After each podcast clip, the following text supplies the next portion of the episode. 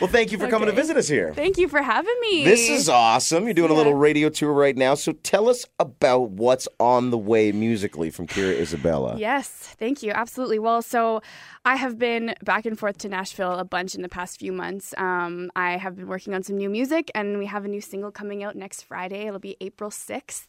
And I'm very excited. It's called Little Girl. Okay. And it's very empowering. It has a very positive message. And, you know, as an artist, I have been very, very lucky to connect with females through my music a lot, you know. And this song is just really empowering and I think a good message for all girls to hear. So I'm really excited for it to come out. Yeah, it's certainly coming at the right time. Were you conscious of that when you were kind of putting it together? You know, it's interesting. We actually had an entire pretty much plan mapped out of a first, second, and third single, and then this one came. So it was honestly like I keep comparing it to when I got to do Quarterback. Quarterback kind of just fell into my lap at the exact perfect time, and it was something that I truly, you know, felt strongly about and wanted to sing about. And the same thing kind of happened with Little Girl. We had a whole plan, and then it came and sort of, you know, made everything different, but for the better. Did you set out to be a voice like you currently are in country music when you started? Well, thanks for saying that. Well, I mean, you mentioned it, Quarterback, and this new single that you're teasing with us, and the powerful social messages that you're putting across. I mean, you know, I don't necessarily, I didn't ever realize the impact that it would have, so I have to say no. But I'm so grateful that I did end up with, you know, those two songs, and that I have had the opportunity to, you know, be a part of people's lives in that way. It's been amazing. Now, how have those songs, or I guess the other one's not out yet, so how did Quarterback affect your career, short and long term? You know, I mean, Quarterback was incredible for me. First of all, three amazing writers, Bobby Hamrick, Rivers Rutherford, and Marty Dodson. So just the fact that I got to meet them and, you know, have that relationship, I'll always have that in Nashville. And, I mean, I always say, you know, just the fact that I get to talk to people that song has touched at my live shows and see, you know, and hear people say that, you know, and hear people thank me for sort of shedding light, or thank the writers for shedding light on that, you know, really, really tough to talk about subject matter. It's very gratifying, and I feel, you know, very, very special to be a part of people's lives like that. Mm-hmm. It's incredible how people reach out to you to share their own stories, especially in today's social media world when you release a song like that. And that's me looking in from the outside. It's got to feel that way on your side. Absolutely. It's incredible.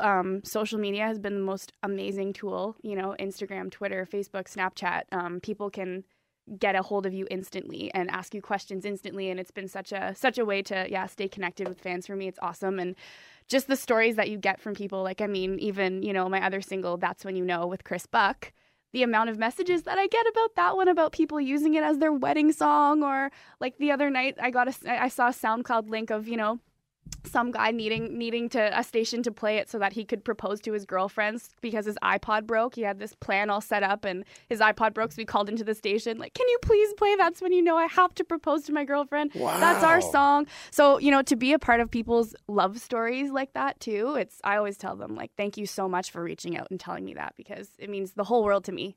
That is incredible. Yeah, it's amazing. That's a powerful feeling. So you described a few minutes back, you described that new single that's dropping next Friday for us. And you describe kind of what the song is about. Now, tell us about the entire project. Yeah. Will this song, when I hear this song, will I go, that's the entire new record? Or is there going to be some dips and ebbs and valleys and flows? And kind of what are we looking at here? That's an awesome question. Thank you. You're welcome. It's been very, very cool, a very amazing learning experience for me, because my first two albums I did with one person, pretty much. One producer that, you know, I'd pretty much only ever worked with him with my country.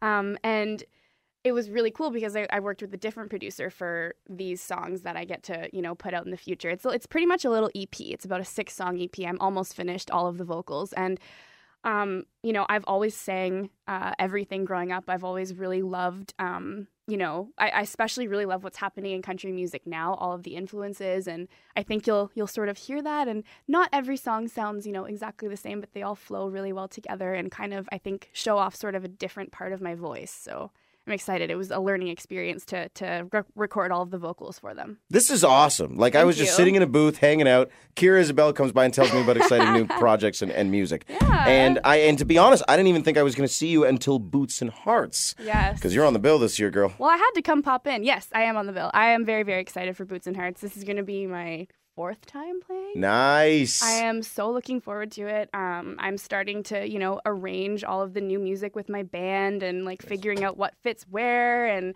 what covers we're going to do. And oh my gosh, the whole experience is just so cool. And Boots and Hearts is such an incredible festival to be a part of too. It's grown so much from the year that I got to do it. It's it's just so amazing to be a part of it. Do you ever go down to GA camping? I mean, I'm not going to lie. It's a scary place in there. Doesn't? Oh, hey, I'm there with everybody else till 4 in the morning. I don't stay for very long, but you got to see what it's like, right? Oh, gosh, I'm long gone by the time 4 rolls around. Oh, no. Matt Weaver is not in a good shape at 4 in the morning, but he's having a good time, yeah.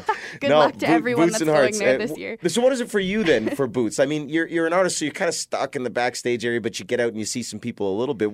Where's the fun come for an artist at Boots and Hearts? Well, see, I would go to every show if I could, but I try not to because I'll scream and lose my voice before my own set, So I kind of have to keep it pretty low key until I'm done doing my show, but I'll still, I'll pop out and check out some shows. But once mine is over, I'm playing the day of Thomas Rhett, so it's the Sunday. Nice. Once my show is over, I'm definitely going to be screaming and singing along and I will be looking for you in the pit. We'll have a drink together. I love it.